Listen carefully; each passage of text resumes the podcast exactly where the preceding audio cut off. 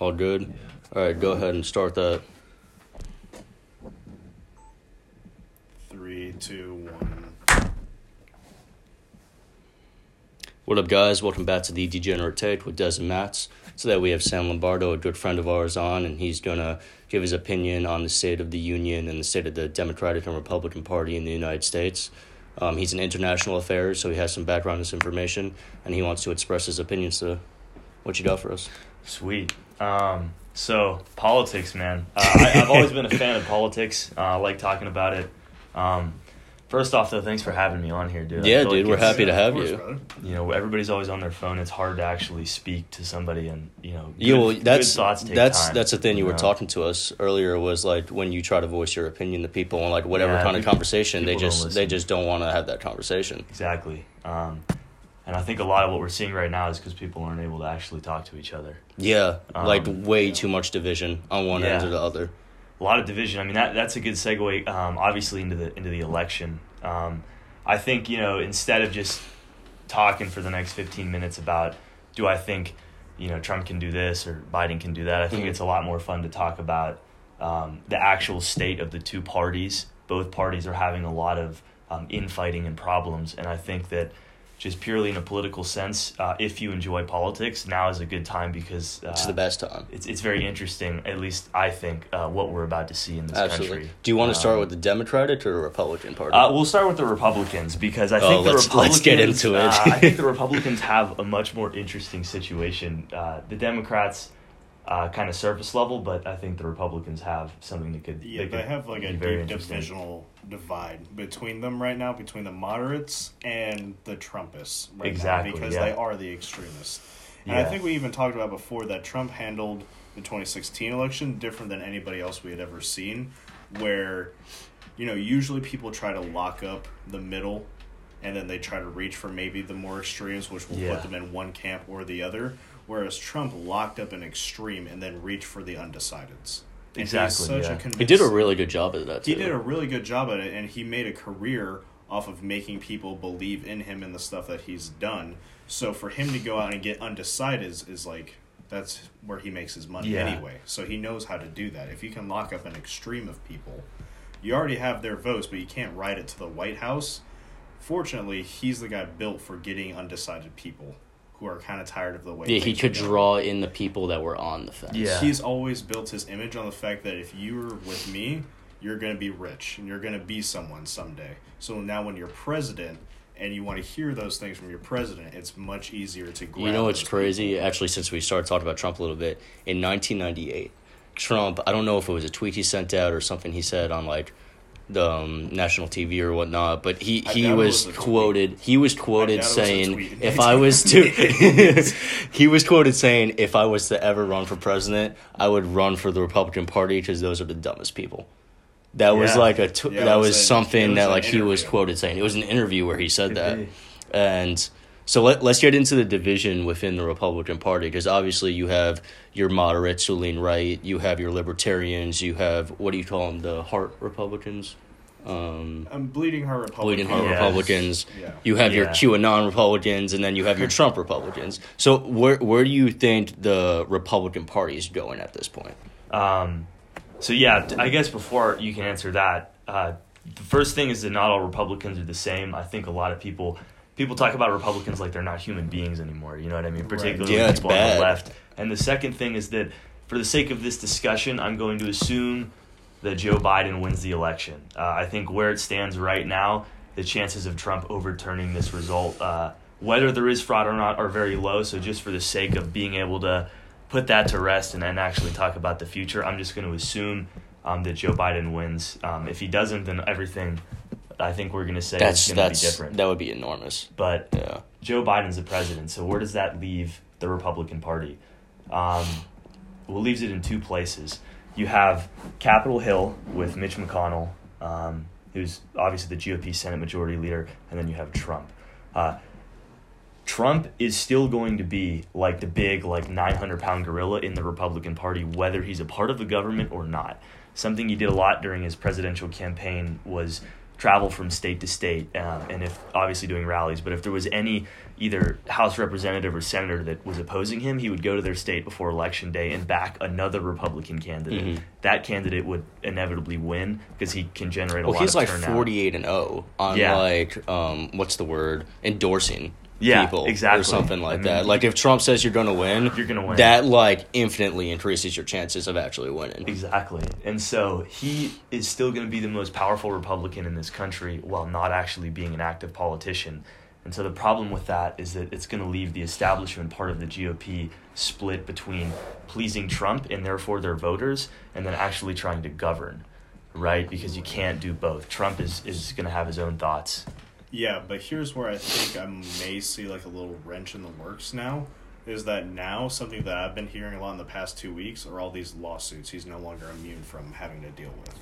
Yeah. And a lot of people think he's going to be found guilty on a lot of charges, and there's a possibility he could spend jail time. Now, for a president and for someone as rich as Donald Trump, however rich he is, we don't really know, he's not going to go to like federal penitentiary. yeah. But he'll definitely be on some sort of criminal punishment if found guilty of these charges. And then I think he's much less of a convincing factor for the Republican Party. That's a big if, fact. though. You can't really make that assumption. He will definitely lose a lot of rich people have their ways of getting out of those kind of things. Trump has like personally had his way of getting out yeah, of but those things. he has his way of getting out of those things by like making deals and like doing everything kind of under the table. Settlements. And there's not a whole lot more that we're going to be talking about in January than what Trump's lawsuits are doing. We're going to be talking about Joe Biden's coronavirus plan, and we're going to be talking about where the Trump lawsuits are headed. yeah. so if he's probably. found if he's found guilty on charges, I think he's less of a 900 pound gorilla, he's probably a 300 pound gorilla. yeah. Where his Yeah. voice is definitely going to matter more than Chris Christie's on that ABC News that we always saw. Yeah. But he's still going to be around. I could definitely see him being in Chris Christie's spot in the next election, talking about whatever's happening. You Yeah. because he does kind of like possible. the limelight, so he might be a popular face that we see on the news. But a let's lot. let's assume because those are some big ifs. Let's assume that he doesn't get into legal trouble and that he's still the 900 pound gorilla, a big political factor, whether Yeah. he is actually a part of politics or not. Where does that leave the Republican Party in terms of the division that's happening within it? Well, I mean, it's just going to make it worse and worse. Um, he's going to have that bully pulpit, even not being the president. People listen to him. Once again, he gets people elected. Um, and Republicans are going to essentially have to thread the needle. They're going to have to find a way to appease Trump and his supporters while also trying to do things in Congress. That's going to be really difficult for them to do. Uh, you're already starting to see a little bit of, of fracturing now with McConnell and Trump, right? McConnell's a guy who really likes the system. It's paid him very well in the course of his lifetime, and he sees Trump as a threat, um, I think, to him, you know, to politics. And right, so at the end of the day, you have all of these establishment politicians that just don't like Trump. Sure, Um, he's, sure. he's hurting their livelihood. Which is Um, kind of crazy because yeah. like you bring up Mitch McConnell, and there were like plenty of senators that came out in 2016 before Trump was like confirmed president that said like if Donald Trump gets elected president, our country will be a disaster. Yeah. And now you've seen for the last two, three, four years them backing him no matter what the decision was. Yeah. What that- what is that whole deal about? I, I think that uh, I think primarily is that nobody thought he was going to win, um, and I, I also think that nobody really understood um, like what Trump has been able to do as far as turnout goes. Uh, people fell in love with Trump, and I don't think a lot of these senators who are, have been politicians their whole life, all they know how to do is politic. They they saw his tactics and they were like, ah, this is not going to work. And then all of a sudden you have ten thousand people flying Trump flags, driving boats in the in the Panhandle. Like when have you ever like that's never happened before, right? Like he's able to. Gin he has the become base. idolized. Yeah, to he- a I mean, certain, he- I mean, like, yeah, extent. forty thousand people in that Pennsylvania rally uh, before election night. Forty thousand people would go watch Su- Trump. su- super like- spreader Yeah, event. yeah, like, certified. you know, like, it's it's- definitely it's a good crazy. point because as much as Obama was the champion of the Democrats in 2008, I didn't really see a whole lot more than like TV ads, posters, and like bumper stickers. Yeah, Let me let me Trump has piggyback off that for a second. anything. Let Exactly, me let me love piggyback it. off that for a moment. And this is in no way like hate towards Obama because like he's the president that my family voted for. He's the president I would have voted for if I could at the time. Do you think that Donald Trump and his like election as president was a response to the fact that we had Obama in president for eight years? I think in large part, yeah. Um, I remember driving to Savannah like I do every year to go see the family, and uh, we'd always see like impeach Obama this, impeach Obama that. People right? thought he was the Antichrist. Like, that. That's insane. There was this. I think there was this building hatred under Obama. Right, he ran against McCain in two thousand and eight. McCain is one of the most respectful politicians in United States history. Absolutely. he didn't run the campaign right against Obama. Romney, Mormon from Utah, also the same kind Who of actually won the popular McCain vote against Obama, but No, he lost the. didn't. No, he didn't. Are you sure? Yeah, hundred percent. Okay, Yeah. I'm I'm wrong about that Yeah. then.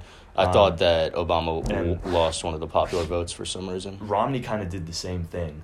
He Which was like is- respectful, and then the hate builds. They lose twice to Obama. The hate, like, it's building. It's Mhm. building. They hate Obama, right? Like, next thing you know, here comes Trump. Trump knows how to run the campaign correctly. Like, he was able to speak to that anger Absolutely. and really get. I mean, really get people riled up. You know, Yeah. and next thing you know, the Democrats choose probably the worst candidate of all time in Hillary Clinton. You don't like Hillary Clinton? Nobody likes Hillary Clinton. you know what I mean? Like it's Biden's kind of the same way. It's just Which is also because she definitely won the popular vote. I, Oh, rem- by- I remember that distinctly. Yeah, yeah. she she won the popular vote, still lost the election. by by Yeah. a land, you know, Yeah, let's also not forget that Joe Biden's main contributing factor to him being the guy was that he was Obama's vice president sure, for eight Yeah. years. which is kind of if of he Yeah. wasn't Crazy. he, he would not be in that position. absolutely. But No. even the fact that Obama was a Democratic candidate, but he was typically in his policies very moderate.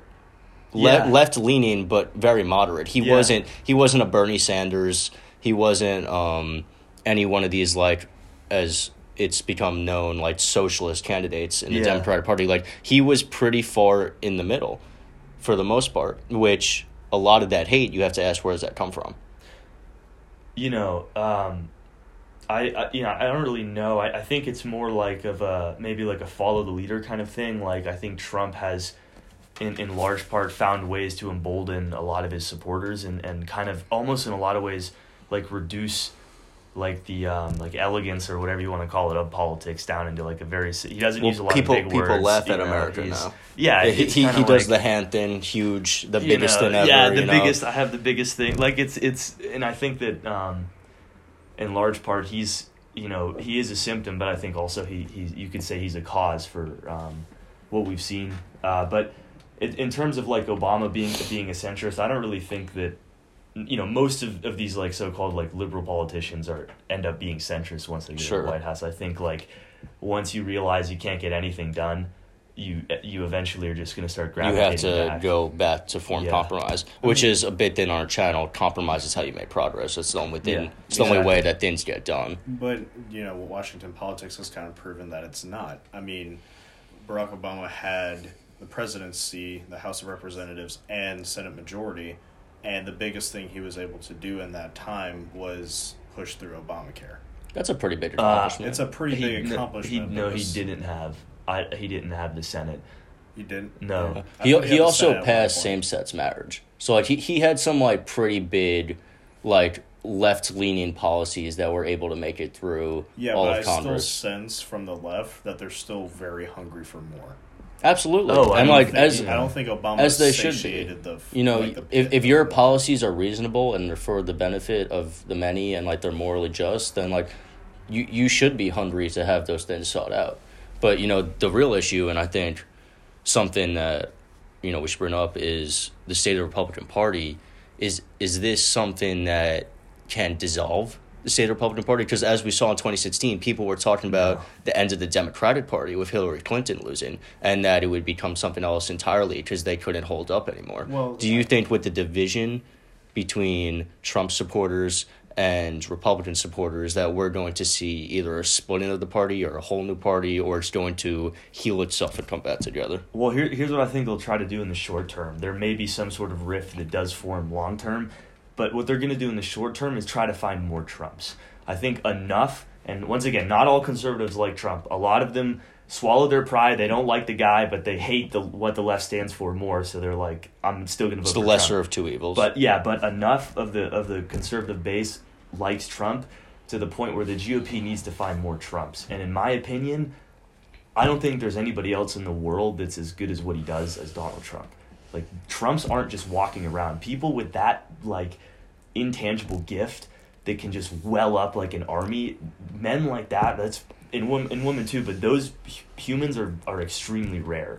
Like that that level, like not everybody has that. Call it charisma, call it instinct, call it whatever you want, but like not everybody. Like Ted Cruz could do. No, of course not. Like Tom Cotton. Could Well, I don't. do I don't that. think it was another Republican in 2016 no, that was it even close to being Hillary able to would do. have crushed uh, all of them. By you the way, there was a Um, myriad of Republican candidates in 2016 That were good, up to- too. they were amazing. Rubio and Bush but then and and, just and, uh, and then to speak to like obviously I always think of Trump as a guy who used his powers for evil rather than good. yeah, Because you ha- you can't deny that he is he's got something. he is at least a part of what he says he is.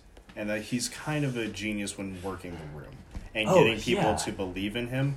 I mean, we all know all the nicknames for all the Republican candidates and for Hillary Clinton that he came up with in that election because they were good and they were hilarious. It's all off the top too. Low energy Jeb, hilarious. He's also We changed the always Sleepy game. Joe. We always Sleepy say- Joe. Sleepy Joe. Dude, the Sleepy fact that who who is it that he calls Pocahontas? Uh, uh, that's Elizabeth Warren. That is so awful. that, that, that is not right for so many reasons. hilarious, right? Like at the end of the day, And that he's also kind of Yeah, that that also yeah, like he, uh, drives anybody that supports him to be like, oh, this guy isn't a politician. He's an outsider. Like he he relates to us a little bit, you know. And like a big thing you were talking about in your hometown of Cochran and a lot of rural areas is that there's this like borderline. I don't know if ignorance is the right word, but there's this like borderline.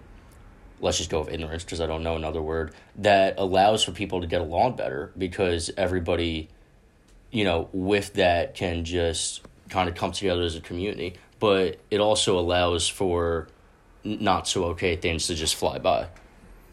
Yeah, and what Max is talking about without actually talking about it is that the white people in my hometown, actually, pretty much everybody, I'm not just going to say the white people, everybody just flagrantly use the N word. Just in regular conversation. Two black people, a black black people, and they black people would use it back to them, and it was almost a term of endearment in my high school, which was crazy to see. And it wasn't until I went off to college to Athens where I'm like, oh, that's not even close to okay what people are doing down there. But for some reason, it's not viewed in that light, and I can't tell if that's better or not. Like they live in ignorance, kinda, or do they not put as much importance on it when they should?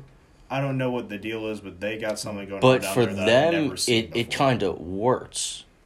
Right? It that, that's what you've told me? It does work, but then it speaks to does it work for the people who shouldn't use the N word, or does it work for African Americans? Yeah, which is a big discussion because it's important to make sure that everybody feels like equally res- represented. It's important to make sure that everybody feels that they're not being like oppressed in one way or another because that that is a terminology that is obviously been used in oppressive history and in like an oppressive way and that's why we don't accept it anymore but that Yeah. level of ignorance where it kind of works is something that I think that Trump kind of took a took a bite out of when I he was don't running think for so. Not at all, really, because he he's not talking to the white people and black people who get along with saying the N word to each other. He locked up the white people who flagrantly use the N word with just other white people and derogatorily at black people. He's not talking to Cochran, even though Cochran's going to just run red regardless because it's full of farmers out there. Of course, that's what they're going to go to. They're going to speak to the Republican candidate in that sense of the matter. But in terms of like those social politics, Trump was not their champion. Like, Okay. like really. Okay. Now there's a lot of Trump supporters out there, but I mainly saw a lot of young Trump supporters. Sure. This was their first election and they're from Cochran and they bleed red because their parents bleed red and they believe in this guy and he's very charismatic as your first person that you're going to vote for in an election. Now, if you grow up in that sort of ignorant place, I think you can kind of forgive maybe the racism undertones that you might have to talk about with Trump, especially if you speak with a Democrat about that. But it's very easy to ignore in a rural town like that. But that's not who he's really trying to go for in no that you situation. don't think so Because just like the Democrats don't really have to do a whole lot for African Americans to lock up that monolith, rural towns that are like that are always going to vote for the Republican candidate pretty much regardless. Yeah, regardless. absolutely. So he's not really talking to those people. He doesn't need to. So- like they have his vote. Let me ask you: You're you're being from rural America. How much does did you see racial animus play into Donald Trump's success as a politician? Um. See, it was really weird because in my particular hometown, like I always like when I was describing it to Max before when I was explaining the situation, I was like, they're so politically incorrect that it almost swings back the other way to being politically correct. Yeah, Because I've also seen someone get their block knocked off by someone who used ER on Yeah. the end of it. Like they can clearly tell the difference in the tone of voice, but they almost swung back the other way. And there was a huge Black Lives Matter protest at City Hall in my hometown, Which is kind of crazy. which is kind of crazy. But then again, at the same time, there were still people who were at that protest who also voted for Trump at the same time. So I don't know if it's like blissful ignorance and you just take for granted what he says that he's doing a lot for the African American community. We saw that really pull a lot of people towards the election. So I think maybe it's just blissful ignorance about most things that's not ha- happening outside this small little town, which when you live in a small town is very easy to get in that mindset that the rest of the problems happening don't really affect me. You know, so I'm pretty poor. You know, my kids eat free lunch at the public high school, you know what I'm saying? So I can't I don't have a whole lot of money to give away anyway, but politics kind of bore me, kind of scare me, so I'm going to vote for the party that I know is like lower taxes, yeah, you know? So that's pretty much how they're going to be locking it up. In terms of like racial injustice between, there was not any sort of like increase in that in that small little town, but like I said before, like they're so politically incorrect that they swung back the other way. So there's not a whole lot of racial injustice in that town to begin with. gotcha. Even though we do know it's in there, we definitely don't see it a lot. And I would like Yeah. to think of the people that I run with from my hometown would not allow that to happen. So hmm That's right. So why Interesting. why don't we transition a little bit to the Democratic Party? Because obviously Mm-hmm. we've established that there is a division within the Republican Party. actually, And that it I might have, have- one more point about the Republicans that I want Go to run ahead. by Sam. Sure. Aren't these Senate runoff elections in Georgia extremely important because if both Democratic candidates win, Mitch McConnell no longer becomes Senate Majority Leader. Yeah. the Democrats will have the lead. Yeah. So right now, uh, it, it, it's a uh, it's like a forty nine to forty eight. Uh, red It's right there. Red majority. Yeah. um, or 49, something like that. But the, the point is, if it's 50 50, Kamala Harris is the deciding vote. It's a liberal Senate. Right. Um, and in, in the House of Rep- Representatives, you may see a little bit of crossover every once in a while. Uh, but in the Senate, particularly in, in the part of the Republicans, um, with the exception of maybe like Susan Collins or Mitt Romney. Yeah, Mitt figure, you Romney know, voted their against party discipline is like immaculate and so uh, they'll just get all their 50 votes every time and you can bet the liberals will also be doing the same and so if it's 50-50 dems get the senate um, Yeah, and it comes is- down to these races and and the thing is man the liberals have like Warnock is like a phenomenal candidate. I don't know if Ossoff can beat Perdue, but but Reverend Warnock is like right? Uh Because I they need to think- win. I think they need to win both. They do. They do have need to win both to- to wait, take- yeah, to, to- tie it. To- to get the majority. yeah, Yeah, I don't have as much trust in Jon Ossoff as I do Raphael Warnock. yeah. But the good Reverend won by like twenty four thousand votes, and they still called it a runoff. Which in my s- like, I didn't really. The, make the, sense the way that the Senate works is Yeah. you have to get fifty. You have to get fifty percent. And he, like Perdue had Oh. forty nine point nine percent, and Yeah. they still did a runoff. So those were what we the what we call uh, uh, so the the the one that was not Ossoff Perdue that was the regular primary, but the uh, the primary between like Warnock and Loeffler, those are the two. That's called a jungle primary. That's when somebody ab- ad, uh, abdicates their seat, and then uh, uh, like there's just a ton of candidates that run. If somebody gets fifty percent out of that huge field, they just take it outright. But those races almost always go into runoffs. But these next two elections are, um, and remember, Dems have the presidency, the House of Representatives. If they get the Senate, they can just run wild. So this is Absolutely. this is you know do or die. For the Absolutely. GOP. And honestly, my Um, faith in in a John, blue state. in a blue state, In a blue state. Georgia. That's- first Georgia's a blue state, baby. Which was- You know, it's, it's crazy. Like but also at the same time, I think that might be enough to push Jon Ossoff over, because it's not like they like the top Democratic um, whatever you want to call them, the higher ups, don't know this about Georgia. I mean, I've seen Barack Obama. I've seen the entire Obama family come out and support Raphael Warnock and Jon Ossoff. Oh, I yeah. saw Hillary Clinton do the same thing. Say what you will about that endorsement. Yeah. He also has Stacey Abrams endorsement, and a lot Yeah. of people are giving Stacey Abrams Abrams, Abrams, yeah. sorry, credit for Georgia flipping blue. So Yeah. if he's getting all this support, he might be. It might be enough to beat David Perdue. That's another podcast we should talk about Well, is voter suppression. Pe- people, But- she registered 800,000 people since she lost to um, Kemp. But Kemp, One more thing on that, sorry, before we go go to the liberals, because I'm from mid, so you're, it's interesting. So you're from small town Georgia. I'm from about as Atlanta as you can get. I live right by Piedmont Park. Alana. And people that don't live there, I don't think truly understand like the depth of that liberal stronghold. I'm talking like super donors. I'm talking like yeah, an extremely large upper middle class, like extremely upscale neighborhoods. Like the amount of money and power that for the past 20 years has been growing and it's all liberal and like people how could georgia be blue like go to go to those neighborhoods in like midtown and, And it's not just Buckhead. Atlanta. You have Go Sav- look. you have Savannah, Savannah too. as You have well. Athens, that is growing but, as a liberal stronghold. you know I think georgia's is is got it's coming dude the blue wave is coming yeah, like, when Ned it's flipped blue, yeah which was crazy. crazy Yeah, and I just think out of all this, I keep hearing that dude's voice from watching on election night. The dude who had like the map and he kept pointing out. He kept saying the phrase, "the state of Georgia and the state of Atlanta," yeah and like I think we really saw that come So through in different. the biggest way possible. Oh, yeah. So let me let me ask you one last question pertaining to the Republican Party before we move to the Democratic Party. What would you say to like the everyday Republican in terms of you know the the short term effects and the long term effects of choosing to side with Trump or staying as like a moderate Republican who doesn't agree with him? So, uh, you know, they always say populism dies with a person, right? Trump is the party of personality. Conservatives are the party of principle.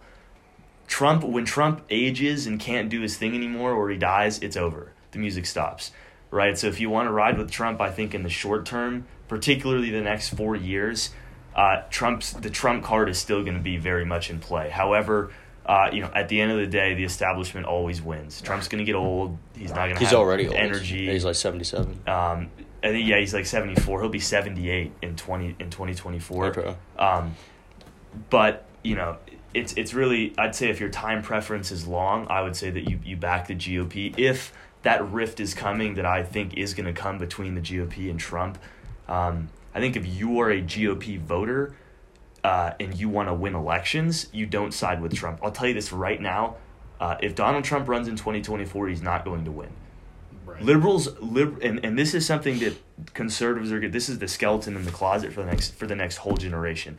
My generation of Democrat voters learned their lesson. We will never, ever, ever allow somebody like Trump to get back into the White House. Are you kidding me? We got 74 million votes and we hate Joe Biden. That's true. Conservatives He need was- to understand that. like choice. my generation all voted for the first time, and we're going to vote every four years for the next fifty years because we will never forget.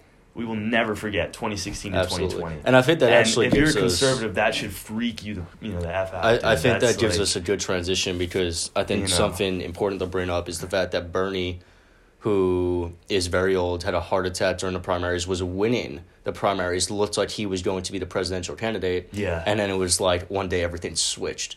And Joe Biden was the leading candidate and he won the primaries. And now he's gone on to be the presidential elect. Um, so. Yeah, I think they did Bernie a little dirty. Well, well, here, here's They what I'm saying will, is yeah. so like Trump is one end of the spectrum, Bernie is the other, and like you even said, a lot of Democrats voted for Joe because he was the lesser of two evils. Not that we like him, but Yeah, because we we, like need him. to get, or like the mindset of a Democrat right now is to get Trump out of office. So, in the Democratic Party, do you think there's a rift going on between the radical left and the central left? Because Oh, like yeah. there there was that switch one day between Bernie's going to be the presidential candidate for the Democrats, and then it was Joe. Like literally within a couple days' time. Yeah, time. but Yeah. I think that had very like less to do with voters and more with the Democratic National Convention. But you need the voters to win the primary. Well, yeah, but if you only give them one person to vote for, well, yeah. I mean, then to his yeah to Desmond's point, like primaries are like incredibly fraudulent because they're not that high stakes, at least compared to what comes after them. Um, parties are like, we're going to run the guy we want to run. Like the voters don't know who can win. Bernie is not beating Trump. You know, like, like we were talking about before we, we got the camera rolling. To a win in our democracy is not getting 20 million extra votes in California. Only 10 pe- only 10 million people vote in California, right? Like it's not about getting that from 10 to 20 because all the Bernie bros come out and vote for him. It's about winning 200 votes uh, in in like Michigan in this one county, right? Right. And so like you run a guy like Bernie, I think. Um, Bernie would've you end lost. up alienating Like, those you- white you can working class confidently say Bernie up, would've up in lost. the blue wall. Yeah, I, th- I can. I would bet. I'm 100 percent certain that that um, the only candidates out of the Democratic primary that were going to beat Donald Trump, uh, maybe uh, well, obviously Joe Biden, maybe Pete Buttigieg. I don't really know what effect him being gay would have. I, I don't. I don't really know. I don't think America's ready for that. it yet. could be that. It could I don't be think the case. America's ready for Um, that. and then really Elizabeth Warren would have gotten slaughtered. Uh, pretty much everybody else would have gotten. You would you needed to beat Trump. You needed a moderate white man, and I'm Right. I'm convinced of that. If And that you- was Joe Biden. And it doesn't That matter Joe if they can think or talk. You they, you just have to put them there, and like you're just gonna see what we saw: 75 million votes. I mean- so, just, do you think know. that's going to lead to the division between a far left and a more moderate left? I don't think so, and I'm going to speak to this a little bit. Go for it. I think I'm going to build off of Sam's point that the Democratic voters of our generation learned their lesson and they're always going to vote. What did, what did I say earlier about my small hometown? These people voted Trump because their parents bleed red. Well, now parents are about to start bleeding blue. And they're going to have a generation of parents who bleed blue and are going to tell their children, hey, you're voting. That's something you need to do. They're going to drill that in them. So I think we're about to come upon like an age of Democratic candidates who are going to ultimately become president because you have nothing but young, attractive candidates in the Democratic uh, Party right Yeah. now. I mean, do you not think for a second, like as soon as AOC turns thirty five, she's not immediately campaigning for president? She's going will. to win as soon as she turns thirty He, here's the thing on that. AOC is a very polarizing figure in the, in the just standpoint that she is much more farther left than let's say a Joe Biden. And the reason Joe Biden won was because he was able to attract moderate voters Yeah. that didn't necessarily go know which way to go, which is why Trump won in 2016. Yeah. So my whole question around do you think there's going to be a division between the far left and the moderate left is because we we have a push towards more progressive actions towards more like far left ideals which if you actually look at a lot of Joe Biden's policies they're more liberal than a lot of the past democratic presidents even more so than Obama. And do you think we're just going to continue to push left or is there going to be a split between the push the the push to go farther left and the moderate leaning left candidate Well, that can win the moderates I, th- I think you're both right. Um, I think that you're right in Congress and the House of Representatives. You're already seeing. Uh, there was rumors going around that AOC was actually going to try to run against Pelosi and like try to like take that seat somehow. And that like, would become- be that right? would be So I think so in terms of like the game of politics, like you'll see like especially in the House, you'll see this like this liberal caucus come out of nowhere, like the progressives. But I think in terms of the presidency, AOC would get owned, man. Like there's I I think so? I think she would lose. You just because you got you know a Pennsylvania Democrat is not a New York Democrat. True. A Pennsylvania Democrat is like I want Bill Clinton. Right? Right, In yeah. California, they're like, give me Bernie. And I, I think that since California doesn't really matter, the Democrats need to run a candidate that can win in six states. Nothing else. well that's why. Joe Biden won And Joe Biden, he was able to win know- Nevada he was able to win Wisconsin he was Exactly. able to win Arizona, Michigan all- you Georgia know. Georgia went blue and that wouldn't have happened with a more liberal president Now, it's- that's why Bernie well, I didn't think, get I think chosen right now we have to view this election Yeah. with an asterisk because the joyride we just took for four years just coked out of our minds and just screaming on Twitter all the time. Like we're tired. Like, Yeah. we couldn't go that far left. Like we were pushed so far that we needed to just come back to the middle and just regroup. That's a good- that's a good point. That's a good point. I see what you mean. There could Yeah. be a further push left because we're building off of this, and especially like, could you imagine what we all think's going to happen? That Joe Biden's going to do like maybe a year in office and then like pass out from like the stress of it and either has to resign or he's going to die.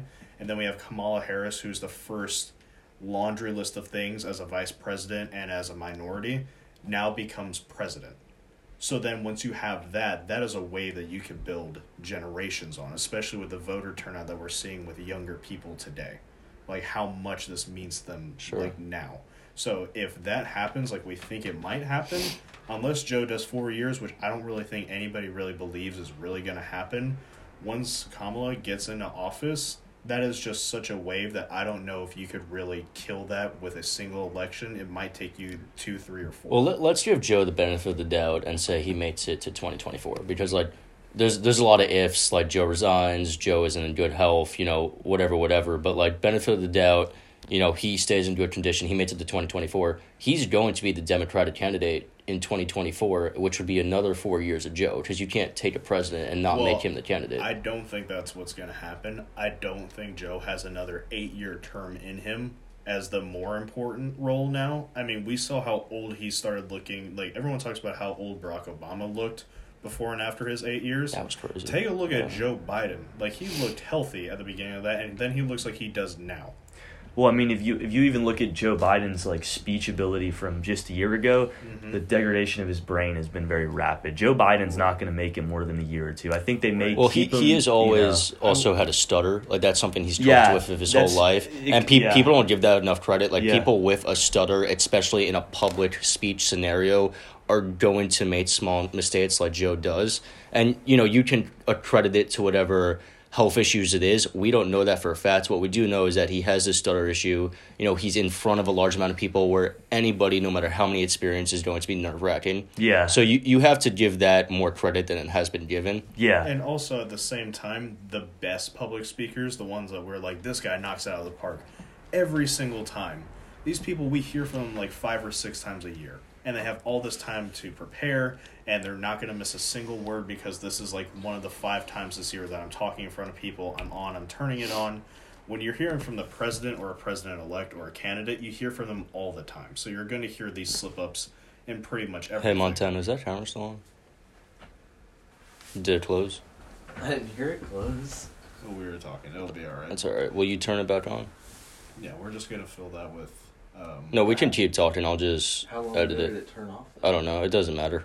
Just turn it back on. Um, Just take a brief pause. Can I hit a Juul? Yeah. Here. yeah, I think that. Uh, yeah, you And know, then, I, hold up, hold I up, just. hold up, Sam, hold up. Oh. Will you press record? Yeah. Period. The record is uh that just turned it off. Ready?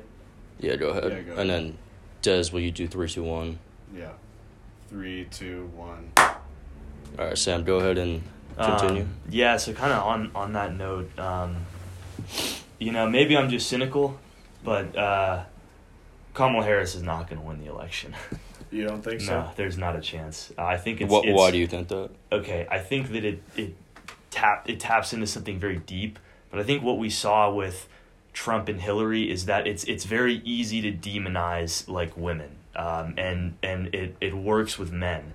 Like lock her up. Like it's so easy to just beat up the woman for eight months of your campaign and just Right. like insult them. Like look at how Trump She will never Oh, not she- be known as yeah. Crooked Hillary from now like on, only right? Rosie O'Donnell, like oh she's bleeding from her wherever, and everybody's like yeah, like we love this, like you know, and like I think that uh If if you don't, don't have somebody like Trump just running tough, against them, man. though, do you think it's the same outcome? Um you know I think Trump definitely knows how to play it well. I think if you had a like a really respectful opposition, Like a John McCain, a John Mitt McCain Rom- type, I don't think it would really be much of an issue. But um, the problem is uh, that Trump has given the Republican Party their playbook for the next 30 years. He did something, it worked, right? Like, you know, Bush was one thing, Trump has completely changed. And I think for a large part of the of conservative base, uh, the, that part being those that like him, um, they want more of that and they're going to keep voting for it. They're going to keep pressuring their party to give them more of Trump. And so I think that we're going to see that playbook get set and and you can really disarm that playbook if you run a guy like Joe Biden. It's hard to make fun of, of Joe Biden. At least it's harder than, than it was for Hillary. Sure. Yeah, Sure. and I Um, think a lot of people saw their own like grandpa in Joe Biden. right? Yeah. And that's why I think like his nickname for him wasn't great, like Sleepy Joe. Like, oh, Yeah. Sleepy Joe. Like we all have a Sleepy Joe in our family, right? Everybody else was like, you know, t- like tiny Mark Rubio or something. Yeah, like little that. Marco. Mini Little mini Mike, Marco. mini Mike. Little Mike, Mini Marco, Little Lion Rocket- Ted, Rocket low, Man. low energy Jeb, d- just all Hillary, yeah, crooked yeah. Hillary, My favorite was crazy Rocket Bernie. Man. Yeah, like he had Yeah. all the good ones that are like absolutely like, huh, that's funny. We're making fun of you for this, but then you see an old grandpa with white hair who can barely talk. You're like Sleepy Joe. You're like, oh, but I got a Sleepy Joe in my family. It just didn't work as well, you It know. I, I. I think they. Uh, part of me is like they they planned out their whole campaign to run against Bernie, and then Joe Biden won, and they were like, whatever, we're still gonna try to make him look like a communist. Like Joe Biden is a Republican, and they spent Right. eight they spent eight months trying to convince everybody that he's a commie.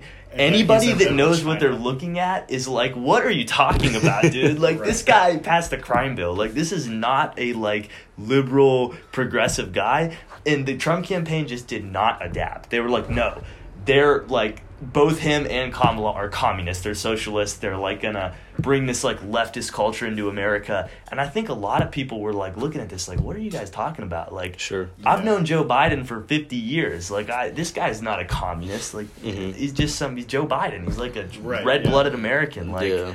and so I think that they really kind of screwed up. I think there there could have been maybe a better Let, route. let me to go let me ask you a question that's a little bit different than what we're talking about, but still Actually, applies. Let me let me can I build Go ahead. this Yeah, yeah, go quick? ahead. I kind of want to give a little bit of pushback on Republicans having the new playbook for the next 30 years. Because I think on paper, Trump did not really have a successful presidency when it was all said and done. I'm right? talking about campaigning only. Campaigning That's all I- only, yeah. he definitely Yeah. could do that, but then once you campaign on it, you have to kind of live up to it throughout the presidency, or now you're the guy who's like every politician and you lied to get your way into office and you just played on us, right? Yeah. I think if the Republicans lose Senate majority, and they don't even necessarily have to do that, I think they're actually probably in a great position to recapture the heart of America because we have heard nothing but for the past four years that all Republicans are racist. Yeah. You're okay with racists being in office. You're terrible people. You don't want to help each other out. If you can kind of rebrand and be like, hey, we actually do care about people, that was not a good look. If you can kind of distance yourself from that, I think you could capture a lot of the moderates again by capturing their hearts. But that goes back to the my the first thing is like as long as Trump is still alive, that's Right. going to be so hard to do. He's going to be Yeah. giving rallies, and that's what I'm like. That's what I'm getting at is like if you're a conservative, you're looking at this situation going, oh my god, this guy just took over the party. And liberals ran a candidate that everybody hates, and they got the most votes ever by far. And you're looking Yeah. around like, what are we gonna do, guys? Like, how are we gonna like ever beat liberals again? As long as we have this dude screaming, Dude, if Trump is in any way involved in any election, you can bet the liberals are coming out. The conservatives will too, but the liberals are going to vote against whatever. like, Sure, the hatred sure. for Trump is maybe even as strong as the love for him.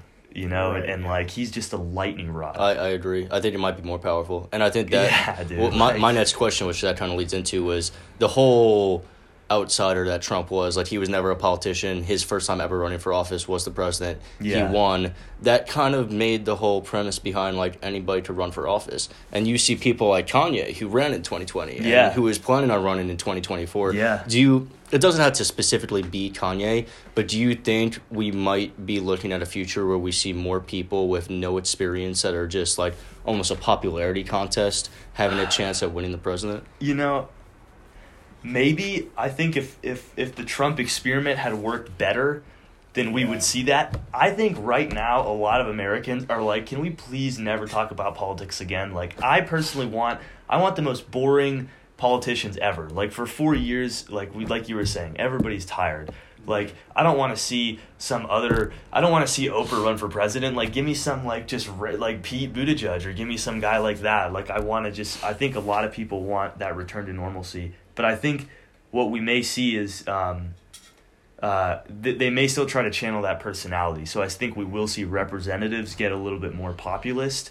Um, but I think that's kind of where it settles. Is it, it will be political insiders, but those insiders will campaign like in a high energy, more populist way. Because I don't know if it's necessarily that people wanted an outsider, you know, even though that was a part. But I think it was more just the way Trump campaigned, like the way that he he kind of made politics like digestible to like the common man. Like it's just everything was very simple. Um, and he didn't really say a lot. Didn't talk about foreign policy. Like it's just everything was just very simple. I think um, we'll see candidates on both sides try to just like capture the masses with rhetoric again, Mhm. which I think Obama was just amazing at. You listen to Obama, you get He was the most right? That's professional what people speaker want right of all there. time. I think that's what people want. Absolutely. Everybody wants Bill Clinton, Obama, and Ronald Reagan. Like those are the three people. I think that both uh, people on both sides are like, I want my guy to be just like that, Sure. Obama Sure. or Reagan. It's like that's what you want. Yeah, Like, definitely. I you know? I want to run a different issue by you that I've seen that I am concerned with that I think is an un like ultimately bad for the Democrats. That America is without question a nation built on Christian values. At Yeah. the end of the day. Oh, for sure. So the thing is though is that Republicans got abortion locked up.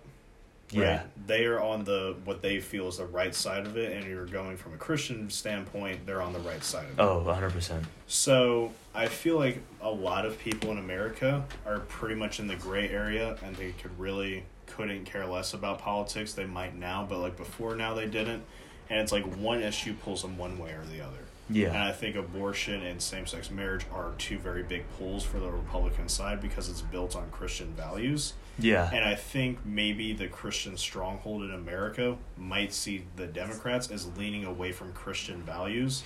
And we've seen countless times before in history and in the world that you don't mess with God. You don't mess with how people believe. Yeah. And if uh, you already sure. have a country that's semi built on these values and will continue to have a party that centers around these values, how do you succeed in the different party where you're thinking, all right, well, we got to govern everybody that's in this mixing pot, not just the Christians?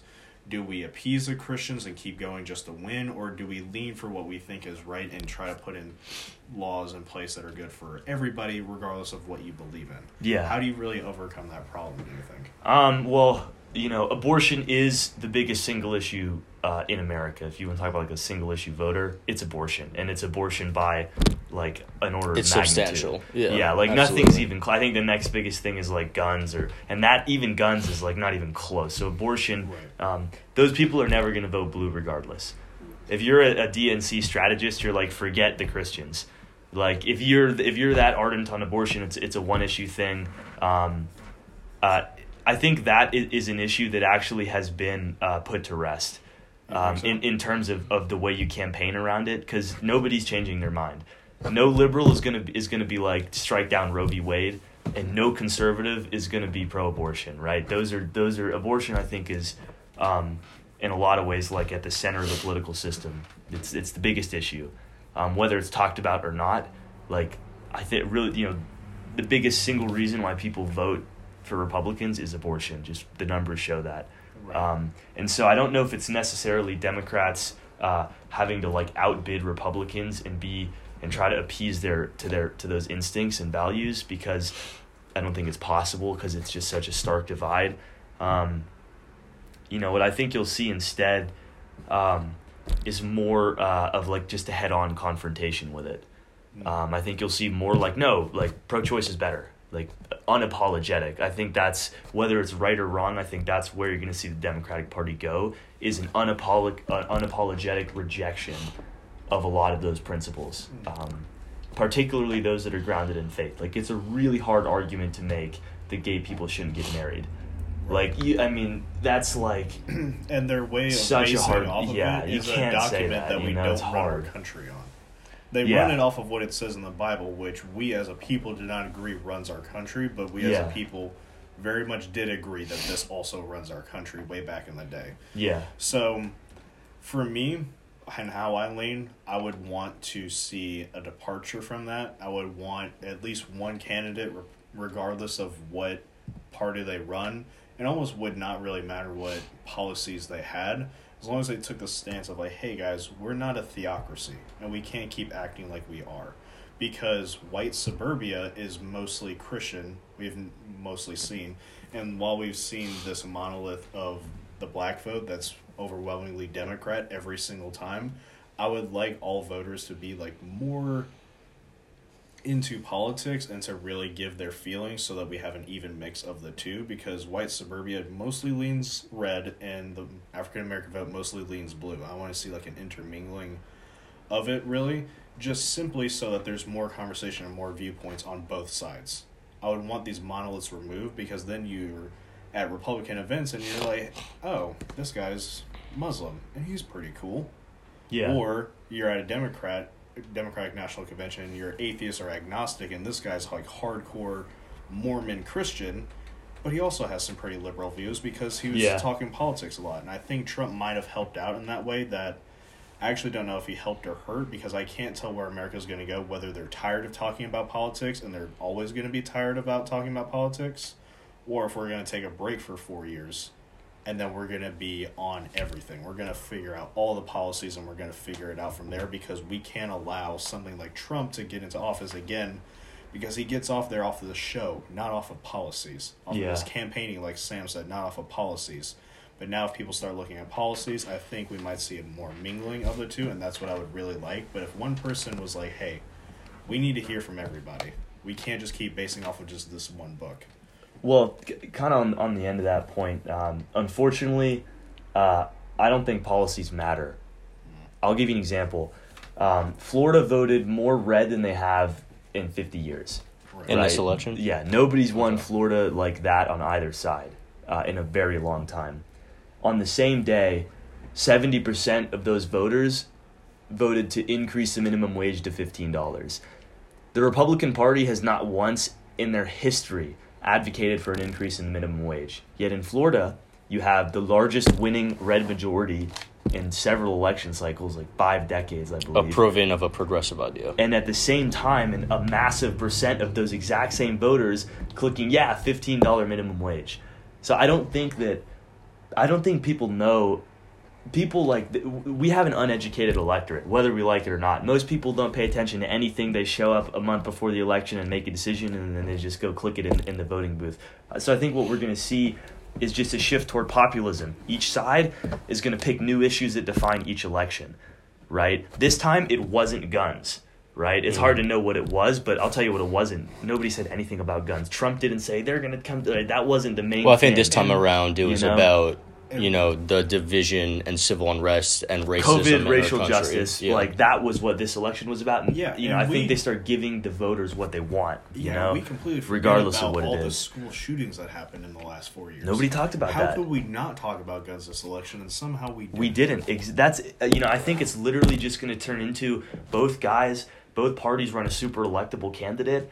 They like do a bunch of focus groups in the years leading up to the election. They identify the current pulse of their country, whether it's guns, whether it's police brutality, whether it's uh, economic reform, whether it's like foreign policy, and they'll just pick those issues and just spoon feed their voters. So is it going to be know, a like, case of a. Democratic and a gonna be. Republican? Like- is it going to be a case of a Democratic and a Republican Party, or are we going to see a shift from that into? They don't even have to be named differently, but remember the shift back in I forget which president it was when the Democratic and Republican parties switched their values. Yeah, that was around- Are we- around Nixon-ish, Are we going to yeah. see something not necessarily the same, but similar to that, in which they don't switch their values, but their values change, and what they go after changes? Uh, I'll tell you this, dude. I think in 30 years, the Democratic and Republican Party will only be such in name. But you won't recognize a damn thing in their platform, dude. You're to look at the. Dude, remember what they're talking about now? Go 30 years into the future. I think both sides are going to be advocating for a universal basic income.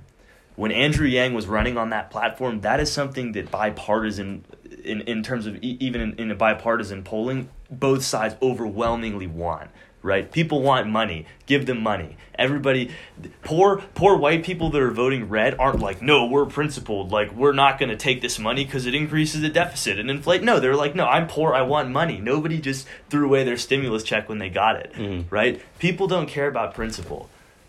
It just it just doesn't matter, right? It's it's it, the only principles that matter are like social justice, things of that nature, right? But policy, dude, you can forget about policy. I I'm telling you, dude, it's just gonna be what do the people want right now? How can we buy the most votes? We'll do what works now. When the situation changes, we'll do what works then, and it's Yeah. just gonna be that I- forever. I think it kind of comes You down know? to my point earlier that I want people to make sure, like, make sure their voice is heard, that their vote is for sale, and how you buy it is by Yeah. winning me over with your I think that- policies I and think we're gonna directly see that. affecting me. Yeah. It- like I don't think I don't see the problem with seeing that your vote is for sale. If you're educated on it and this party is doing whatever is good for you and your community, great. Doesn't matter who, what color they are. Yeah. That's who I'm gonna vote for. Yeah, right? So exactly. If, if you took 50 Democrats and you took 50 Republicans, you put them all in a room and you gave them the same question Do you want another $1,200 from the federal government? Out of that mix, I bet at least 70 of them are checking the box that says yes, dude. Like, you, you get 100 people from all over the political spectrum and say, hey, do you want a thousand bucks? right. Uh, Yeah. Come on. like, let's be, people You want money. It like, that's an easy answer. Come on. Tax free dollars. Let's be, sure. Let's be honest. Yeah, like let's just be totally transparent. Like you can definitely buy votes. You, you can either buy it with these like crazy ideological promises, or you can just give them money. I'm gonna pass this. That's gonna give you money, right? You just and so I think you know that might be a good spot to kind of maybe leave this on on the first iteration. Sure. Um, well, one, one of my wrapping up questions uh, that I was about to ask, and we can pretty much end it on this, was who do you think, like, which the Democratic or the Republican Party is in a better state right now? Like a healthier state for right now and for the future? if Donald Trump loses and he continues to lose with no class, I think the Republicans have a nightmare. The Republicans are one young Southern Democrat candidate away from never winning another election. You put you have Bill Clinton appear right now in the Democratic Party, Republicans are screwed. Yeah. Right? I think the Republicans first are facing white guy who's Yeah. under seventy years old. Is just like, gonna wipe the floor. Like, they're, Yeah, they're, they're gonna just vote gonna- for him, right? You Come on. You know, I think Trump may run again. No way liberals let him win. There's like, dude, you No know, the. Democrats have their own issues, Here's but a- they've a got the presidency, and they'll be able. to... The Republicans, I think, are looking at, at two things right now, and uh, I think Trump is going to become a, a a big thorn in their side until Sure. the day he dies. Sure. Yeah. I wonder 100%. how this affects his kids. Do they try to run for any sort of political power based off the Trump name? Did they try to cash in that check too? I think his sons will. His sons are not one tenth the man that Donald Trump is. You look at Don Jr. America, like what? It's like nobody, dude. You look like a little douchebag, dude. Trump is like has this godly thing about him when he gets up there and he yeah. leans on the podium and ah, dude. Don Jr. can't do that. He looks like a little asshole, dude. You know what I mean? Like, let's be real. You, let's be like completely honest. Like I nobody also- likes that guy. I love how Like, he will just do whatever a little he's, told to do because in every single Instagram video that he puts up, what is he wearing? A camo vest. He's such a Like loser. he has dude. anything to do with the country. His kids are screwed. The only one that can win out of that family is Trump himself. He may give it another shot in 2024, but uh, hey, Rep- Republicans better start looking. That, that Is all I'm saying. They better like- start looking for another one of Trump, dude. Yeah, that family just does not have good generational like value. Like No. Fred Trump was like the guy. The guy. and everybody loved him. Now Donald Trump is obviously Donald Trump, but he's not nearly what we thought Fred Trump was, and now his kids are even less than that, and we think Yeah. nothing of Trump now. A lot of people think the world of him, and a lot of people don't think of him at all.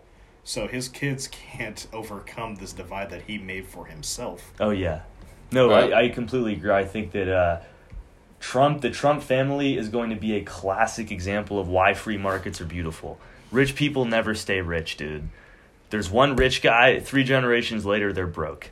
Struggle breeds success. His Sure. kids are not good, dude. You think that Don Jr. can become the man You can even see No. that in like Trump's father and then to him. Well, I think in, in that case, I think Trump actually pulled it out. He, I mean, he brought that family. Well, he new he, heights, he is dude, you wealthier know? than He his than his brought father it, was, but you can also look at the fraud and like the bankruptcies he tarnished that Trump the name. says. He Yeah. took the name, and even though it got bigger, uh, people there are a lot of people in this country that would put a bullet in Trump's head if they could get away with it. Right. Think about that, dude. That's- like, that's scary. uh, That's I mean, there. I mean, there are. Like, let's be honest. Like, there's a lot of people that if they were like, you press this button, this is the Trump dies button. I think there's a lot of people that would press it. I think we know a lot of those people. Right. I think we know people. that- I, I really do. I mean, uh, people hate. I mean, he's the most famous, and most loved and hated man on this planet, dude. He, like, he was without question the most hated man by the nicest party. yeah, By the party who cares built- about you know. everybody, they hate him more than anything. Sure. Yeah. And it was it's it's almost really hard to get Democrats to do that. They never want to really hate anybody. They want to build their thing on being unified and we're speaking up for the little man and like we're taking care of everybody. And then you know one guy along that you could just make him just hate him to the end of his days and probably past that. I think after he dies, he will be remembered in history as probably the most infamous president and sim- instead of simply just fading out.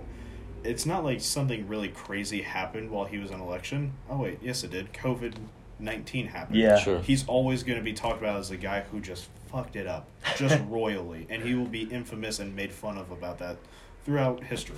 I think, in my opinion, or it could go the other way, where he's championed like Ronald Reagan was after the fact. I or think- George W. Bush. I think until Donald Trump, until words are no longer flowing out of his mouth and he dies, Trump will be the most talked about man on this planet. You're cra- Trump, in my opinion, is driven by power. If you are an individual that is happy with nothing but the most power you can have, then being the president is the only thing that can satisfy you. Sure. What? When is the only time that a narcissist is happy when they're the most powerful person in the world? Well, guess what, Trump? You won. You did- actually he beat your win psychosis. You became the most powerful man and the most famous man That's on the face of the planet. right there. yeah. All right, You're, so- dude, he's not giving that up. He's gonna keep rallying. He's gonna keep, you oh, know. Oh, but here, here's a point before we wrap up briefly. Do you think he actually did want to run for president, though, or do you think it was a political, like a stunt to like grow his brand? Because we've seen a lot of like different theories on it, and like a different like other things where he profits off his name and his image alone. yeah. What gives you the image as being the guy who almost was president in 2016? Right? People are going to be like flooding into because it's like, oh, you should have won. Yeah. bullshit. Like we're coming in there. Like we even saw like his membership at the Mar-a-Lago doubled to two Yeah. hundred thousand dollars just a few weeks after he became president. You know, things like that. I think would have happened. Kind of, probably not in the same way that he did when he did win president. But do you think he was like, okay, I'm actually going to win this, or is like this is the biggest thing that I could do for my career right now? Uh, I don't think that Donald Trump does a single thing without complete blind confidence that he's going to succeed. Like, you look Yeah. at a guy like Trump. Does Trump have a super high IQ? Is that what makes him special? No. No. I think that Trump has, because uh, this is something I've talked about with a lot of people. There is something about Trump that is better than anybody else in the world.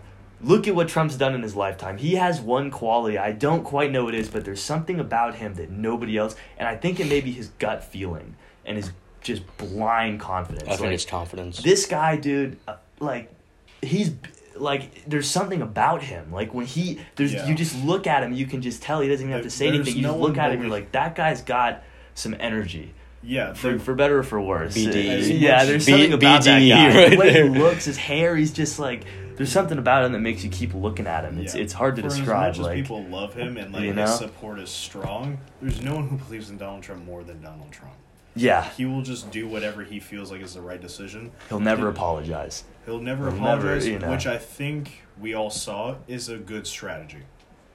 If, If- you just never apologize and you're like, that's bullshit, and I'm not sorry about it, people are like, oh, okay. But you have to, but that stops as soon as you apologize. As you have as to apologize- never you have to keep it ever. the streak going and it just gets better and better and better but as soon as you break it and he'll never he'll never it's just not who he is sure. Right, it's yeah. just not who he is you know All right, so we're we're about a little bit over an hour right now. Do you, you Sam, have any closing remarks that you want to say? i mean just to summarize the political system is fracturing people are questioning democracy like both parties have a lot of issues to face i personally think republicans have a slightly more existential issue i think democrats have to moderate slightly um, which could be proved to be too challenging but um, very excited. If you're a political scientist, now is like the best time to, to be alive is right now because of what, what we're gonna see is, is really gonna, I think, be super interesting. All right, what about you, Right. Des? Any closing statements? Uh, I think in terms of the Republican Party, I'm going to stand by my fact that I think they have a great opportunity to recapture the soul and heart of America by really proving they aren't what Trump says America is, even though they might be afraid that Trump is what America is. Mhm. So they have a issue right there. They also have a nightmare from Sam's point with how they're going to win elections from now on. And I think the Democrats might be set up for a good long time. If Sure. Kamala becomes president, that's going to, not saying that she's to win like re-election, but like you have the first, basically everything that you could be in a presidential candidate at this point in America. You're either to get someone else who's to run up like Trump and go way hard back the other way, or the Democrats, if they play their cards right, which I think they're probably doing with the young representatives that they have and this spokes team and this like elite group that they're putting together almost like the Avengers in the House of Representatives. Yeah. Assemble. These like all these minorities and all these women and all these young people who are fun and like you like looking at them, like you like hearing them Shay, it's, speak. it's all right. Don't worry about it. It's a way to. Uh, it's just something you can build off of, especially if you're coming off of the first minority woman president. Like Yeah. that's just a mouthful. that's that's something that can set you up for generations, especially with how much young Democrats are now going to vote and how they're going to instill those values in their children. I think we could probably see, just like we saw an age of republicanism and conservatism in like the last probably thirty Reagan. years. Reagan raised. Yeah. Reagan came and they were like, all right, we're gonna raise our kids like this. Yeah. and he was he was so great that he inspired generations of people to Yeah. bleed that way, and I think they might have gone so far that if we go the other way with it, then there's no way that there's not just an age of Democrat, in my opinion. They're just set up beautifully for it now that they have won this. If they lost this election, it'd be a different story because then the next one would be one on default because Trump can no longer win. Sure. But they won before. He could no longer win. They made Sure. him lose, which was the important point. All right, cool. So I want to say thank you to Sam for coming on the show today. I think that you guys, brother. man. This you was a lot of fun. definitely you definitely expressed a lot of opinions that are important for people to hear and we would love to hear everybody else's opinions on the matter in the comment section down below um, last thing i have to say is like and subscribe because be a degenerate with us and we'll catch you all next time Peace.